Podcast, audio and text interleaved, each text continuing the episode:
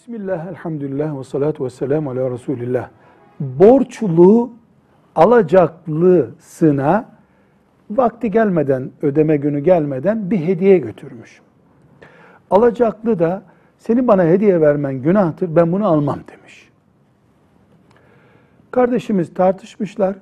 Gerçekten hediye alması, alacaklının bir hediye alması günah mıdır diye soru soruyor. Cevap olarak diyoruz ki Peygamber Efendimiz sallallahu aleyhi ve sellemin şeriatında borç Allah rızası için yapılmış bir iyiliktir.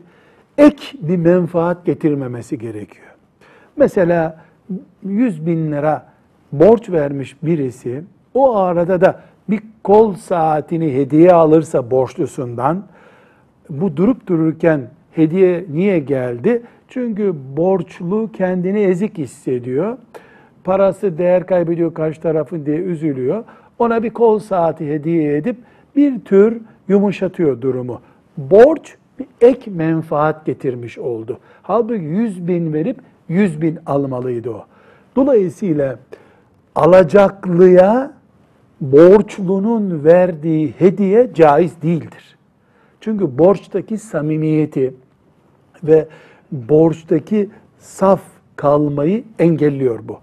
Bu yüzden fıkıhta kaide böyle konmuştur. Borçlu alacaklıya ödeme gününden önce bir hediye vermemelidir.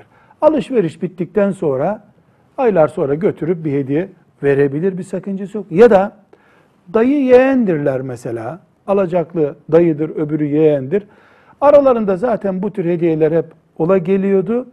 Dolayısıyla bunun bir borç alacak bağlantısı olmadan verilmiş bir hediye olduğu belli bir şey, bir sıkıntı yok.